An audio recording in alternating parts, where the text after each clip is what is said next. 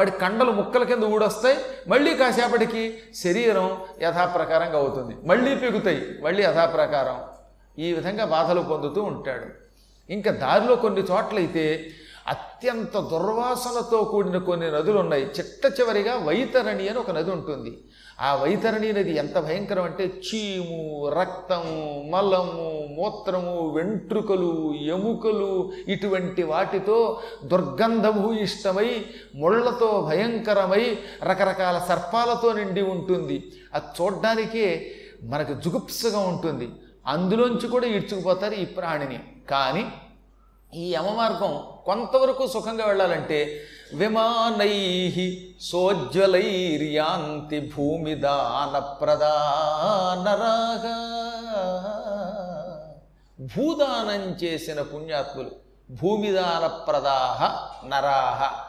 ఏ నరులు భూదానం చేస్తారో అటువంటి వాళ్ళు ఈ యమ మార్గాలకి వెళ్ళేటప్పుడు యమలోకానికి నడిచి వెళ్ళరు. వీళ్ళకి ఒక దివ్య విమానం చేస్తారు టెమకెంకరులు. ఒరే నువ్వు భూలోకంలో ఉండగా పాపాలు చేసినా ఒక్క భూదానం మాత్రం చేసేవరా పుణ్యాత్ముడివి? భూదానం చేసావు గనక ఇదిగో ఈ యమలోకానికి పన్నెండు రోజుల పాటు నడిచి వస్తావే భూలోక కాలమానం ప్రకారం ఏడాది. ఈ ఏడాది నడవక్కర్లేదురా నాయన. ఆయన ఒక స్పెషల్ ఫ్లైట్ తీసుకొస్తారు ఒక చార్టర్డ్ ఫ్లైట్. అది దివ్య విమానం బంగారపు విమానం. దానికి మంచి మొబలు ఉంటాయి అందులో కూర్చోబెట్టి పైనుంచి తీసుకుపోతారు. అంటే బైపాస్గా వెళ్ళిపోతాడు ఆయన. హాయిగా. ఆయన మాత్రం చెప్పారు సుస్పష్టంగా మార్కండేయ పురాణంలో చెప్పారు విమానై సోజ్వలై యాంతి భూమిదాన ప్రదాహ నరాహ భూదానం చేసుకున్న పుణ్యాత్ములు మాత్రం యమలోకానికి ఈ విధమైన భయంకర మార్గంలో కాలినడకన కాకుండా దివ్య విమానంలో వెలిగిపోతున్న విమానంలో మంచి సుఖమైన మెత్తని ఆసనములు ఉన్న విమానంలో వెళ్ళిపోతారట. అంత సుఖంగా పెడతారు. తక్కిన వాళ్ళందరికీ ఎప్పుడు భూదానం చేయని వాళ్ళు ఉంటారే వాళ్ళు మాత్రం నడిచి పెడతారు. ఇంకా మిగతా మార్గం ఎలా ఉన్నా కనీసం వైతరణి దాటాలంటే దానికి గోదానం ముఖ్యం. గోదానం చేసుకున్న పుణ్యాత్ముడు మొత్తం నడిచిన ఒక్క వైతరిని దగ్గరికి రాగానే ఆ వైతరిని దగ్గర గోవు తోక పుచ్చుకుని దాటేస్తాడు. వాడికి ఈ వైతరిని భయంకరముగా దుర్గంధముగా ఉండదు దాన్ని సులభంగా దాటుతాడు. అందుకే మానవుడికి తన వెంట వచ్చేది చిట్ట చివరికి దానమే. తాను చేసిన పుణ్యమే. ఇంక ఏవి రావు దానం ధర్మం పుణ్యం తప్ప మరొకటి ఏది కూడా రాదు గుర్తుపెట్టుకోండి. నేను అనుకున్న భార్య రాదు లేక నావాడు అనుకున్న భర్త రాడు. భార్యాభర్తలు ఒకరితో ఒకరు రారు పిల్లలు రారు ఈ కొంపలు రావు ధనములు రావు ఏమి మనతో రావు. ఒక్క కర్మ మాత్రం వస్తుంది. అందుకే కర్మానుగోగచ్చతి జీవ జీవయేక. వేళాకోళమా? అప్పుడప్పుడు ఒక్కోసారి నేను కావాలనే కొంతమందిని ఫలానా వస్తువు ఇవ్వండి అని అడుగుతాను ఎందుకు అడుగుతానో తెలుసా? వాడి కర్మ నాకు తెలుసు కనుక ఆ దరిద్రపు కర్మ పోవాలంటే ఆ వస్తువు ద్వారా పోవాలి. ఆ పిచ్చాడిని అడగగానే వాడు ఏమనుకుంటాడు? వీడేదో అడిగాడు అనుకుంటాడు. అడగడం కాదు అది. వాడి పాపం కడగడం అది. దత్తాత్రేయ సంప్రదాయం అది. వాడిని చూడగానే వీడికి అర్థమవుతుంది సద్గురువుకి. ఓహో వీడికి యోగం ఉంది దరిద్రపు యోగం. అనుకుని ఆ యోగం తొలగించడానికి ఇలాంటి కష్టములు తొలగించడానికి ఇది ఒక ఫలానా వస్తువు అంటారు. ఈ పిచ్చాడికి తెలియక మనం ఏదో వాడికి చేస్తున్న ఉపకారం అనుకుంటాడు. వీడు చేయకపోతే ఆ పని అవదుగా కానీ చేస్తే వీడు ఇటువంటి నరకయాతనలు పొందడు. అందుకే చేసే కర్మలు సత్కర్మలు దాన కర్మలు కూడా వస్తాయి. ఇంకా మనిషి ఇలా భూలోక కాలమానం ప్రకారం ఏడాది పెడతాడని చెప్పుకున్నాక అది అక్కడ పన్నెండు రోజులు కదా పన్నెండు రోజులు గడుస్తుంది. సంవత్సరీకం జరుగుతుంది ఈ భూలోకంలో. అంటే పెడితేను. పెట్టినా పెట్టకపోయినా సంవత్సరం దాటుతుంది అనుకోండి. కానీ అదృష్టవశాత్తు మనం ఇక్కడ సంవత్సరికం పెట్టామంటే అప్పుడు అవతల వాడికి అది కొన్ని నష్టాలను తొలగిస్తుంది. మొత్తం మీద ఈ పదమూడవ రోజున వాడు యముడి దర్శనం చేసుకుంటాడు. అంటే సంవత్సరం గడిచిన తర్వాత చచ్చిన తర్వాత సంవత్సరం తర్వాత యమధర్ ధర్మరాజు గారి దర్శనం అవుతుంది. ఆ యముడు పాపాత్ములకు ఎలా ఉంటాడు? అంతం పదమూడవ దినంబున నీలాభ్రాంజన పుంజవర్ణు అరుణోన్నిద్రాంబకోదగృణాభీల భీమాస్యు నానారుజా కాలోగ్రాంతక మృత్యువందితు గదాదండును. గదాదండ పాశాలోల స్ఫురణా భయంకర మహాహస్తుల్ కరాళాంగునిల్. పదమూడవ రోజు ఈ పాపాత్ముడికి యమధర్మరాజు గారి సభలో ప్రవేశించే యోగం పడుతుంది. వీడిని యమసభలోకి తీసుకెడతారు. ఆ సమయంలో యముడు ఓ పెద్ద సింహాసనం మీద కూర్చుని ఉంటాడు. ఆ సింహాసనం కూడా దున్నపోతాకారంలో ఉన్న నల్లని ఇనప సింహాసనం పాపాత్ములకి ఇనుప సింహాసనం మీద దర్శనమిస్తాడు. పుణ్యాత్ములకి చక్కని బంగారపాసనం మీద కూర్చుని చిరునవ్వుతో తెల్లని బట్టలు కట్టుకొని సింహాసనం మీద కూర్చున్నవాడు కూడా మళ్ళీ ఎదురుగుండా వచ్చి రండి రండి. మహానుభావులు మీరు నలభై రోజులు మార్కండేయ పురాణం లైవ్లో విన్నారా? ఎదురుగుండా కూర్చుని విన్నారా? రండి. అని మీ అందరికీ ఏం చేస్తారనమాట మీ నూరేళ్ళు నిండాక మీరు గనక ఉత్తమ లోకాలకు ఎడతారే అప్పుడు యాతనా శరీరంలో వెళ్ళరు మీరు పుణ్యలోకాలకు ఎడతారు ఆ వెళ్ళేటప్పుడు యముడు దర్శనం ఇస్తాడు యమ దర్శనం లేకుండా ఎక్కడికి వెళ్ళమండోయి. కానీ ఎలా దర్శనం ఇస్తాడనమాట బంగారపు సింహాసనం మీద కూర్చుంటాడు. మీరు కనపడగానే ఓహ్ ఓహ్ ఓ మీరా? రెండు వేల పద్దెనిమిదవ సంవత్సరం నాకు బాగా గుర్తుంది. ఫార్టీ డేస్ విన్నారు. అంచేత మీలో ఉన్న ఈ డర్టీనెస్ అంతా పోయింది. రెండని చక్కగా స్వాగతం చెప్పి ఇలాంటి దండలు వేస్తాడు. వేసి కూర్చోబెట్టి కాసేపు అమృతం ఇచ్చి ఇంక వెళ్ళి రండి అంటాడు. ఒకవేళ మీరు ఏదన్నా ఆయన దగ్గర తెలుసుకోవాలనుకుంటే కూర్చోబెట్టి పురాణం చెబుతాడు ఫ్రీగా పైగా. ఆయన అద్భుతంగా సందేహాలు కూడా తీరుస్తాడండి. మీరు చూడండి నాచికేతు ఉపాఖ్యానంలో అడిగిన వెంటనే కుర్రాడికి సందేహాలు తీర్చాడు. అలాగే ఎంతోమంది యమలోకంలో ఆయన సందేహాలు తీర్చుకున్నారు. ఉత్తములైతే ఆయన స్వాగతము చెబుతాడు. వాళ్ళు అడిగిన సందేహాలు తీరుస్తాడు. వాళ్ళ పుణ్యాన్ని బట్టి ఉత్తమ లోకాలకి పంపుతాడు. కానీ ఇప్పుడు వెళ్ళినవాడు పాపాత్ముడు కదా ఈ. అందువల్ల పాపాత్ముడికి ఎలా కనబడ్డాడు ఆయన? నల్లని ఇనప సింహాసనం మీద కూర్చొని కనపడతాడు. అది ఇనప సింహాసనం. ఆయన కూడా నల్లగా ఇనుములాగే ఉన్నాడు. తుప్పు పట్టిన ఇనుములాగా పైగా. కానీ కళ్ళు ఎలా ఉంటాయట?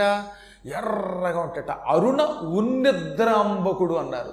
బాగా ఎరుపెక్కినటువంటి కళ్ళు అనమాట చింత నిప్పుల్లో ఉంటాయి. శరీరం నేల అభ్ర పుంజన వర్ణుడు. నేల అంటే నల్లని అభ్ర మేఘము వలె కారు మబ్బులాగా అంజన అంటే కాటుక. కాటుక ఎంత నల్లగా ఉంటుందో అంత నల్లగా ఉంటాడు.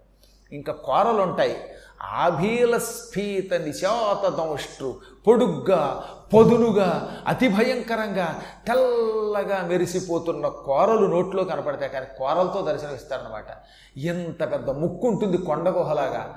ఇంకా జుట్టు ఉంటుంది. ఓరి బాబా అదేం జుట్టు? వేళ్ళాడుతూ ఇనప ముళ్ళ లేక ఈతాకుల అన్నట్టుగా ఉంటుంది. నెత్తి మీద ఇనప కిరీటం పెట్టుకుంటాడు. ఎనిమిది చేతులు ఉంటాయి ఒక చేతిలో యమదండం ఒక చేతిలో ముళ్ళగద మరో చేతిలో పాశం మరో చేతిలో అంకుశం మరో చేతిలో నల్లగా ఎర్రగా కాల్చబడి ఉన్న రెండు ఇనప గొట్టాలట ఓ గొట్టమేమో నల్లగా తుప్పట్టు ఉంటుందిట ఒకటేమో ఎర్రగా కాల్చబడిని నిప్పుగా మారిపోయిన గొట్టంట. ఈ రెండు గొట్టాలు పట్టుకుంటాడు. మరో రెండు చేతుల్లో ఓ ముళ్ళ కదా మరో దాంట్లో మరొక పాశము పట్టుకుంటాడు. ఈ విధంగా భీకరంగా దర్శనమిస్తాడు. ఇక భృకుటి భీమాసుడు భృకుటి అంటే కనుబొమ్మలు. ఇలా పెడతాడనమాట చీటికి వాటికి. ఆ కనుబొమ్మలు ఎంతో దుబ్బుగా ఉంటాయి భయంకరంగా కనపడతాయి అన్నమాట. ఆ మనిషిని చూస్తేనే ఆ నోరు చూస్తేనే మనకు వణుకు వస్తుంది అందుకే అతడు భేమ భయంకరమైన ఆస్య నోరు కలిగిన వాడు ఆయన. ఇంకా ఆయన పక్కన ఆయనకి సాయంగా అసిస్టెంట్లు ఉంటారట. వాళ్ళు ఎవరు నానా రుజ. ఎన్ని రోగాలు కుష్ఠరోగం క్షయరోగం ఇలాంటి రోగాలన్నీ ఆడవాళ్ళ వేషాలు వేసుకుని పక్కన నిలబడతాయట. హెహెహెహే అని. ఈ కుష్ఠరోగం కూడా అక్కడ రూపంలో ఉంటుంది. క్షయరోగం కూడా ఒక రూపంలో ఉంటుంది. రోగాలకు కూడా రూపాలు ఉంటాయి. ఈయన చచ్చే ముందు ఈ రోగాలన్నింటినీ పంపితే వచ్చి పట్టుకుంటాయి మనల్ని. పట్టుకుంటే ఇక చచ్చే ముందు దగ్గి దగ్గి కుక్కు కుక్కు అని లేకపోతే గోక్కుని పోవడానికి గల కారణం ఈ రోగాల్ని చచ్చే ముందు పంపుతాడు ఆయన. ఈ రోగములు ఎప్పుడు ఆయన పక్కన అనేక రూపములతో భయంకర రూపములతో ఆయనని సేవిస్తూ ఉంటాయి. ఈ విధంగా రూపము ధరించిన రోగములతో సేవింపబడుతున్నాడు. కాల మృత్యుదేవత కూడా సేవిస్తోంది. ఇలాంటి వాళ్ళ చేత సేవింపబడుతున్న మహానుభావుణ్ణి యముణ్ణి చూస్తాడు. గద దండ పాశ లోల స్ఫురణ మహాభయంకర హస్తుడు. గద పాశాలతో అతి భయంకరంగా ఉంటాడు. కరాళాంగునిన్ వంకర టింకరగా ఉన్న భయంకరమైన అవయవాలు ఆయన అవయవాలు కూడా సక్రమంగా ఉండటం వంగి వంగి ఉంటాయట. అలా వంకర టింకరగా ఉన్నటువంటి కాళ్ళు చేతులు ముక్కు నడ్డీతో కనపడేటటువంటి ఆ భయంకరాకారుణ్ణి చూడటంతో గిజగిజ వడిగిపోయి కిందపడిపోయి బాబోయ్ ఈయనెవరండి బాబోయ్? నన్ను ఇక్కడికి తీసుకొచ్చారు. యమకెంకరులారా మీరే అంటే మీకంటే భయంగా ఉన్నారు. వీడెవడంటే ఆయనే మా కింగ్ కింగ్ ఆఫ్ కింగ్స్ అంటారు వాళ్ళు ఏం భూలోకంలో ఉన్నప్పుడు మంచి పనులు చేస్తుంటే ఈయన అందంగా కనపడేవాడు. అక్కడేం పిచ్చి పనులు చేసావు అందుకే ఈయన ఇలా కనపడుతున్నాడు. లేచి నిలబడు. అని ఆ స్పృహ తప్పిపోయిన వాడిని లేపి నిలబడకపోతే నాలుగు బాగుతారు కర్రతోటి. కొరడాలతోటి కొడుతూ ఉంటే అప్పుడు వాడు కింద పడిపోతాడు నిలబడలేడు నిలబడకపోతే మళ్ళీ చంపుతారు అందువల్ల అతి కష్టం మీద నిలబడతాడు. ఆ నిలబడిన తర్వాత యముడు పక్కనున్న సూర్యుణ్ణి చంద్రుణ్ణి నక్షత్రాలని పగలని రాత్రిని సంధ్యా సమయాలని చిత్రగుప్తుణ్ణి చిత్రుణ్ణి వీళ్ళందరినీ పిలుస్తాడు. వీళ్ళంతా సాక్షులు. మనం ఏ పని చేసినా మనకి సాక్ష్యం ఉంటుందండోయ్. పగలు పగటి దేవత. రాత్రి రాత్రి దేవత. సంధ్యా సమయంలో సంధ్యాదేవి. మళ్ళీ పగలు సూర్యుడు రాత్రి చంద్రుడు నక్షత్రాలు దిక్కులు కాలం వీళ్ళంతా మనం ఏం చేస్తున్నా కనిపెడతారు. ఇవి కాకుండా ఇక చిత్రగుప్తుడు అని ఒక ఆయన ఉంటాడు. ఆయన ఉంటాడు. చిత్రుడు చిత్రగుప్తుడు ఇద్దరు ఉంటారు చూడండి సంధ్యావందనం చేసేవాడు తెలుస్తుంది. చిత్రం తర్పయామి చిత్రగుప్తం తర్పయామి అని ఉంటారు ఇద్దరు. చిత్రగుప్తుడు హెడ్ అనుకోండి అన్నిటికీ చెట్టు చివరి లెక్కలు ఆయనవే. ఆయన ఫైనల్ ఆడిటర్ గారు. ఆయన అసిస్టెంట్ ఒక చిత్రుడని ఉంటాడు. వీళ్ళందరినీ పిలిచి వీడు ఏమేం చేశాడో చెప్పండి అంటే అప్పుడు వాడు చెప్పడం మొదలెడతారనమాట వీడు పరమ దుర్మార్గుడు అండి ఫలానా చోట దొంగతనం చేశాడు చెరువులు ఆక్రమించాడు నీ పనులు చేశాడు ఇంకా లిస్ట్ అంతా చెబుతారు. వాడు మతిపోతుంది అనమాట వాడికి. ఎవరికీ తెలియకుండా రెండో కంటాడికి తెలియకుండా రహస్యంగా ఇంట్లో చేశానండి మీకెలా తెలిసిపోయిందండి అంటాడు వాడు. అదేరా నాయన మా దగ్గర గొప్ప సీసీ కెమెరా ఉంది. మీ సీసీ కెమెరాల కంటే మా సీసీ కెమెరా గొప్పదిరా బాబు. నువ్వు ఎక్కడ ఏ మూల చేసినా నరుడు మమ్మల్ని మోసగించి వాడు చేసిన పని నుంచి తప్పించుకోలేడు. అందుకే నరుడు దక్కున నేర్చునే తన్ను మృత్యులన్. తనను తాను మోసగించుకోవాలి తప్ప ఆ భగవంతుడు ఎవడు మోసం చేయలేడు అని అన్నీ చెప్పి ఆ పాపములకు తగిన శిక్షలు యమధర్మరాజు గారు ఇస్తాడు. ఈ శిక్షలంతా అక్కడ అనుభవించాక వాడి కర్మ అంతా కొంత కర్మశేషం అట్టే పెడతారు. అంటే పాపం కానీ పుణ్యం కానీ కొంత అట్టే పెట్టాలి. ఈ కొంత కర్మతో మళ్ళీ వాడు భూలోకంలో పుడతాడు. ఏది? పాపం అయితే కొద్దిగా పాపం. ఇదే పుణ్యాత్ముడైతే శరీరం విడిచిపెట్టేటప్పుడు చాలా సుఖంగా విడిచిపెడతాడు. ఏం పెద్దగా బాధ ఉండదు. కొంతమంది చెప్పాక తింటూ వెళ్ళిపోతారు. కొంతమంది రామకృష్ణ అనుకుంటూ వెళ్ళిపోతారు మహాదేవ అంటూ వెళ్ళిపోతారు అన్నం తిన్న వెంటనే కూర్చుని వెంటనే వదలు వెళ్ళిపోతారు. ఎవరి చేత చేయించుకోరు. పురాణం వింటున్నవాడు వింటున్నట్టే ఆఖరి స్వస్తి అనగానే వెళ్ళిపోతాడు కొందరు. మీరు మాత్రం దయతోటి నూరేళ్ళు నిండిదాకా మాత్రం వెళ్ళకండి. ఆ విధంగా సుఖంగా వెళ్ళిపోతారు. ఈ సుఖంగా వెళ్ళిన తర్వాత ప్రాణం కూడా చాలా తేలిగ్గా తీసేస్తారట. కొంతమంది కాల్లో దిగిన ముళ్ళు కెలికి కెలికి నానాయాత్ర పెట్టి తీస్తారు. పాపాత్ముల ప్రాణం అలా తీస్తారట. కానీ పుణ్యాత్తులు కొందరు ఉంటారు. కొంతమంది ముళ్ళు కూడా చాలా తేలిగ్గా తీస్తారు. కాల్లో ముళ్ళు దిగితే ఒక ఆవిడ ఉండేదండి. ముళ్ళులు తీయటంలో ఎక్స్పర్ట్ అనమాట ఆవిడ. ఇలా అనేది పినిస్తూ అన్నట్టు కూడా తెలిసేది కదా ముళ్ళు వచ్చేసేది. అలాగా దేవదూతలు పుణ్యాత్ముల ప్రాణం వాడి శరీరంలోంచి బయటకు వస్తున్న బాధ లేకుండా టిక్కుని తీసేస్తారు. ఇదే కాశీలో కనుక ప్రాణం పోతేనా ఎందుకు ఇన్నిసార్లు నేను కాశీలో పీఠమో పీఠమో బాబోయ్ అని అల్లాడిపోతున్నానో తెలుసా? కాశీలో ప్రాణం పోవడం అంత సౌఖ్యం ఈ ప్రపంచంలో ఇంకెక్కడా లేదట. అక్కడ ప్రాణం పోయే ముందట భాగీరథి గంగా ముందు గంగాదేవి వస్తుంది. వచ్చి ఏం చేస్తుందిట? తామరాకు పట్టుకొచ్చి గంగాజలం పట్టుకొచ్చి ఈ చచ్చిపోయేవాడి మీద అలా విసురుతుంది. విసరగానే వాడికి హాయి అనిపిస్తుంది. ఇంకా మరణం యాతనగా ఉండదు. పాలిండ్లు కదలంగ పసపు పై పయ్యదవీచు ఇంకా అమ్మవారు అన్నపూర్ణాదేవి ఏం చేస్తుంది? ఆవిడ ఎప్పుడు పసుపు పూసిన బట్ట కట్టుకుంటుంది. ఈ పసుపు పూసిన కొంగు పట్టుకొచ్చి వక్షస్థలం కదులుతూ ఉండగా నాయనా నా పాలు ఇస్తానరా నా పాలు తాగితే సుఖంగా పోతావురా నీకేం బెంగలేదురా ప్రాణం పోయే ముందు నీకు చల్లగాలు వచ్చేలా చేస్తానురా అని ఆ కొంగుతో ఇలా చల్లగా విసురుతుంది. ఎంతలో ఏం చేస్తాడు డుంటి విఘ్నేశ్వరుడు? తొండం ఎత్తి ఆ తొండం చివరి నుంచి చల్లని నీటి తుంపరలు అలా అలా చిలుకుతాడు. ఏనుగు తొండ నుంచి లాలాజలం కారుతుంది. డుంటి విఘ్నేశ్వరుడి నోటి నుంచి అమృత రసం వస్తుంది. ఆ అమృతపు బిందువులు ప్రాణం పోయే ముందు చల్లితే ఆ ప్రాణం పోయేవాడికి అది ప్రాణం పోయినట్టు ఉండదట. గులాబీ రేకులతోటి ప్రయాణం చేసినట్టు ఉంటుందట. గులాబీ రేకుల మీద పడుకున్నట్టు ఉంటుందట మృత్యువు కూడా. ఇంక అన్నిటికీ మించి విశ్వనాథుడు వస్తాడు. చెవిలో కుడి చెవి పైకి పెట్టేలా చేసి ఓం అంటూ ప్రణవాన్ని ఉపదేశం చేస్తాడు ఆ తర్వాత వాడి ప్రాణం బయటకు వస్తుంది. దూది పరుపు మీద పడుకున్నంత హాయిగా ఉంటుంది ప్రాణం పోవడం కూడా వాడికి. ఆ తర్వాత దర్జాగా శివకింకర శరీరంలో ప్రవేశించి ప్రమదగణాల్లో చేరిపోతాడు. అందుకని కాశీలో మరణిస్తే ముక్తి అక్కడ దుర్మరణం ఉండదు. కాశ్యాంతు మరణాత్ ముక్తి అన్నారు. అది చాలా సుఖమైనది. కానీ అందరికీ ఆ యోగం కలగదు. ఎంత గింజుకున్నా కాశీలో చచ్చిపోదాం చచ్చిపోదాం అని ప్రయత్నం చేసినంత మాత్రం చేత కాశీలో మరణించే యోగం వస్తే మన అందరం కట్టకట్టుగా ఎప్పుడో పోయేవాళ్ళం. పాపం నేను చెప్పాక చాలాసార్లు చెప్పి చెప్పి విసిగిపోయాను కానీ మళ్ళీ చెబుతున్నాను. ఒక ఆవిడ ఉండేది పాపం. ఒకప్పుడు విజయవాడలో ఉండేది. దాదాపు ఆవిడకి ఓ యాభై ఏళ్ళు వచ్చాక లేకపోతే నలభై ఎనిమిదేళ్ళకో కానీ మొత్తం మీద కాశీ వెళ్ళిపోయింది. అక్కడే ఒక రూమ్ కూడా కొనుక్కుంది అక్కడ చచ్చిపోదామని. ఇంకా నా కుటుంబంతో సంబంధం లేదని వెళ్ళిపోయి అందరి ఆస్తి అందరికీ ఇచ్చి తన పేరు మీద ఒక లక్ష రూపాయలు డిపాజిట్ చేసుకుని ఆ రోజుల్లో నేను చెప్పింది ఏనాటి మాట. ఆ రోజుల్లో లక్ష రూపాయలు అంటే చాలా విలువైంది. ఇప్పుడు లక్ష రూపాయలు ఇస్తే ఏమీ లేకుండా ఉంది కర్మయోగం. పొరపాటున కొన్ని కార్పొరేట్ ఆసుపత్రికి వెళ్ళావా? ఇక లక్ష కాదు నీ బతుకే ఒక శిక్ష.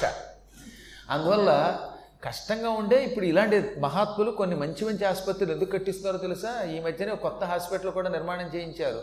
దానివల్ల కొంతమంది పేదలకైనా న్యాయం జరుగుతుంది. అందరికీ ఎలాగో చేయలేకపోయినా. బా కొన్ని చోట్ల ఆసుపత్రికి వెళ్ళామంటే ఇంకా అది ఆసుపత్రి కాదు అంతకంటే ఒక్క దెబ్బకి చచ్చిపోతే సుఖం అనిపిస్తుంది అనమాట విషం తాగి చావడం సుఖంట. అక్కడికి వెళ్ళి రోజు కొంచెం కొంచెం విషం ఎక్కించుకునే కంటే అంతలాగా మరి డబ్బు కక్కుర్తి పడిపోయి చచ్చిన వాడికి కూడా వైద్యం చేసేస్తున్నారు. అలాంటి వాళ్ళు మరి ఏ నరకానికి పోతారు? పుణ్యాత్ములైన డాక్టర్లను చూసి నేర్చుకోవాలండి. కొంతమంది ఉంటారండి వాళ్ళు నిజంగా ఎంత హాయిగా ఉంటుందో వాళ్ళ దగ్గరికి వెళ్ళి అంటే ఆనందం కలుగుతుందనమాట మనకి. అసలు వైద్యుడు చూస్తే మనకు రోగం తగ్గిపోయేలా ఉంటారు కొంతమంది. నయా పైసా పుచ్చుకోకుండా కర్నూలులో ఒక డాక్టర్ గారు ఉన్నారు తెలిసిన మీకు? డాక్టర్ వేణుగోపాల్ గారని కర్నూలులో ఒక మహానుభావుడు ఉన్నాడు. ఇప్పుడు కరివన సత్రానికి ఆయన సెక్రటరీ కూడా. అసలు ఎంత దానం అండి అయింది ఆయన ఆయన భార్య కూడా. నేను ఓసారి అనుకోకుండా వాళ్ళ ఇంట్లో ఒక రోజు ఉన్నాను.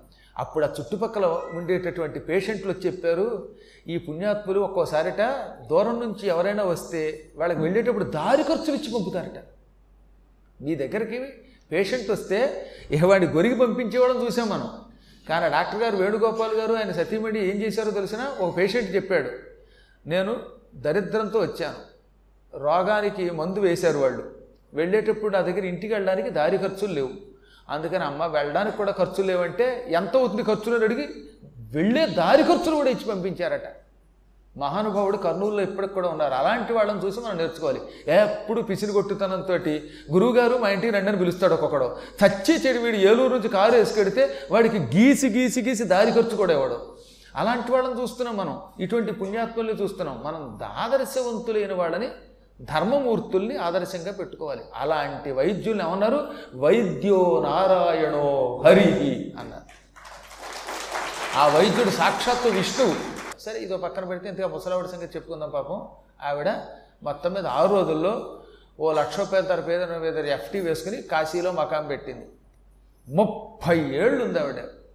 దాదాపు నలభై ఎనిమిదో ఏట ఎప్పుడో వెళ్ళింది. డెబ్బై ఎనిమిది ఏళ్ళు వచ్చాయి డెబ్బై తొమ్మిది ఏళ్ళు వచ్చాయి చావలేదు. అసలు ముప్పై ఏళ్ళు కదలలేదట ఆవిడ. థర్టీ ఇయర్స్ నేను ఇక్కడే చచ్చిపోతాను అని ఇంటికి రాకుండా భీష్మించుకుంది ఆవిడ. ఆవిడకి చావు రాలేదు కాస్త ఆరోగ్యం కూడా బాగానే ఉంది. ఎంతలో ఆవిడ మనవరాలో లేక ముని మనవరాలో మరి ఆవిడకి పెళ్ళయింది. విజయవాడలో పెళ్ళి. నువ్వు పెళ్ళికి రాకపోతే నా మీద ఒట్టు అమ్మమ్మ అని గొడవ చేసిందిట. సర్లే ఎంతో ఆరోగ్యంగా ఉన్నాను కదా ఎన్నాళ్ళు లేని మృత్యు ఇప్పుడు వస్తుందా అని కాశీ నుంచి పాపం ఆవిడ పంతొమ్మిది వందల ఎనభై ఏడో సంవత్సరంలో నేను అప్పుడు అక్కడ విజయవాడలో అప్పుడు నేను హిందీ పండిట్ ట్రైనింగ్ అవుతున్నాను. విజయవాడలో మాచివరం డౌన్లో దక్షిణ భారత హిందీ ప్రచార సభ ఉంది. ఒక సంవత్సర కాలం పాటు అక్కడ హిందీ పండిట్ ట్రైనింగ్ అయ్యాను. ఎన్ని ట్రైనింగులు అండి అవన్నీ ఇంకా అనవసరం. కానీ ఆ ట్రైనింగ్ జరుగుతున్నప్పుడు ఈవిడ అక్కడికి వచ్చింది. ఆవిడ నేను చదువుకుంటున్నటువంటి ఒక రూమ్ ఉందే తీసుకున్న గది ఆ గది పక్కనే ఉండేది వాళ్ళ ఇల్లు. ఆవిడ వచ్చి నేనంటే చాలా అభిమానం ఆవిడకి. చిన్నప్పటి నుంచి పండితుడి కదా అందుకని. ఏమండి ఇలా ముప్పై ఏళ్ళు అయిందండి కాశీలో ఉంటున్నానండి చావు రాలేదండి రేపో ఎల్లుండో మా మనవరాలు పెళ్ళండి అందుకని వచ్చానండి అని కాసేపు ఏదైనా పురాణం చెప్పండి అంటే ఏదో కథ చెప్పాను. ఎందుకు ఆవిడ చూసినప్పుడు నాకు అర్థమైంది అనుకోండి చెప్పడానికి బాగుండదని ఊరుకున్నాను. పాపం ఆ రెండు రోజులు పురాణం చెప్పించుకుంది. తర్వాత మూడో రోజు రెండో రోజు నాకేం గుర్తు మొత్తం రోజులు పక్కన పెడితే కళ్యాణ మండపంలో పెళ్ళికి వెళ్ళింది ఆ కళ్యాణ మండపంలో బాత్రూమ్కి వెళ్ళింది. ఆ బాత్రూంలో స్విచ్ వేసింది ఆ స్విచ్ ఏమో కరెంట్ లీక్ అయ్యి మొత్తం మీద ఏదో అయ్యింది. వైర్లు ఒకదానికొకటి అంటుకున్నాయి. బాత్రూములో కరెంటు స్విచ్ వేస్తూ ఉంటే షాక్ కొట్టి అక్కడ పడి చచ్చిపోయింది. చివరికి బాత్రూంలో పోయింది. చాలా ఆశ్చర్యం అనిపిస్తుంది మనకి. ముప్పై ఏళ్ళు కాశీలో ఉండి అక్కడ చచ్చిపోదామని రూమ్ కొనుక్కున్నవాడికి అక్కడ మరణం రాలేదు. చివరికి బాత్రూంలో మరణించే యోగం వచ్చింది. అది ఎవడు దట్ చేస్తాడండి? ఎట ఎవ్వానికి ఎన్ని రోజులు సుఖము కానీ దుఃఖములు కానీ ఎప్పుడైనా ఎక్కడైనా ఎవడైనా ఎంతకాలం ఉండాలో అంతకాలం ఉంటాడు. ఏ ఊళ్ళో సుఖం అనుభవించాలి? ఏ ఊళ్ళో దుఃఖం అనుభవించాలి? చివరికి ఎక్కడ మరణించాలి? ఇదంతా బ్రహ్మదేవుడు మన నుదుట రాస్తాడు. ఆ సమయమునకు ఆ మృత్యు ఉన్న చోటికి వెతుక్కుంటూ పెడతాడు వీడు. ఇంట్లో ఉన్నవాడు కూడా ఫలానా చోట పోయే కాలం అనుకోండి అక్కడికి పెడతాడు అనవసరంగా. అప్పటిదాకా వెళ్ళని వాడు కూడా. అలాగా పాప ఆవిడ చివరికి కాశీలో మరణించకుండా బాత్రూంలో చచ్చిపోయింది. పెద్దలంతా గొల్లును గోలపెట్టారు అదృష్టం ఏంటంటే పెళ్ళి అయిన తర్వాత చచ్చిపోయింది ఆవిడ. ముందైతే ఇంకా ఇబ్బంది.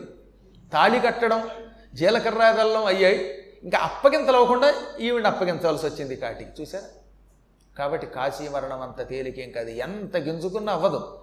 దానికి ఎన్నెన్నో పుణ్యములు చెయ్యాలి. ఎందుకు చెప్తున్నానంటే అలాంటి చోట మరణం సుఖమరణం. ఆయా వ్యక్తులకి పుణ్యాత్ములకి సుఖమరణాలు వస్తాయి. సుఖమరణములైతే స్వర్గాది లోకాలకు ఎడతారు సుఖంగా వెళ్ళిపోయి అక్కడ కొంతకాలం ఉంటారు.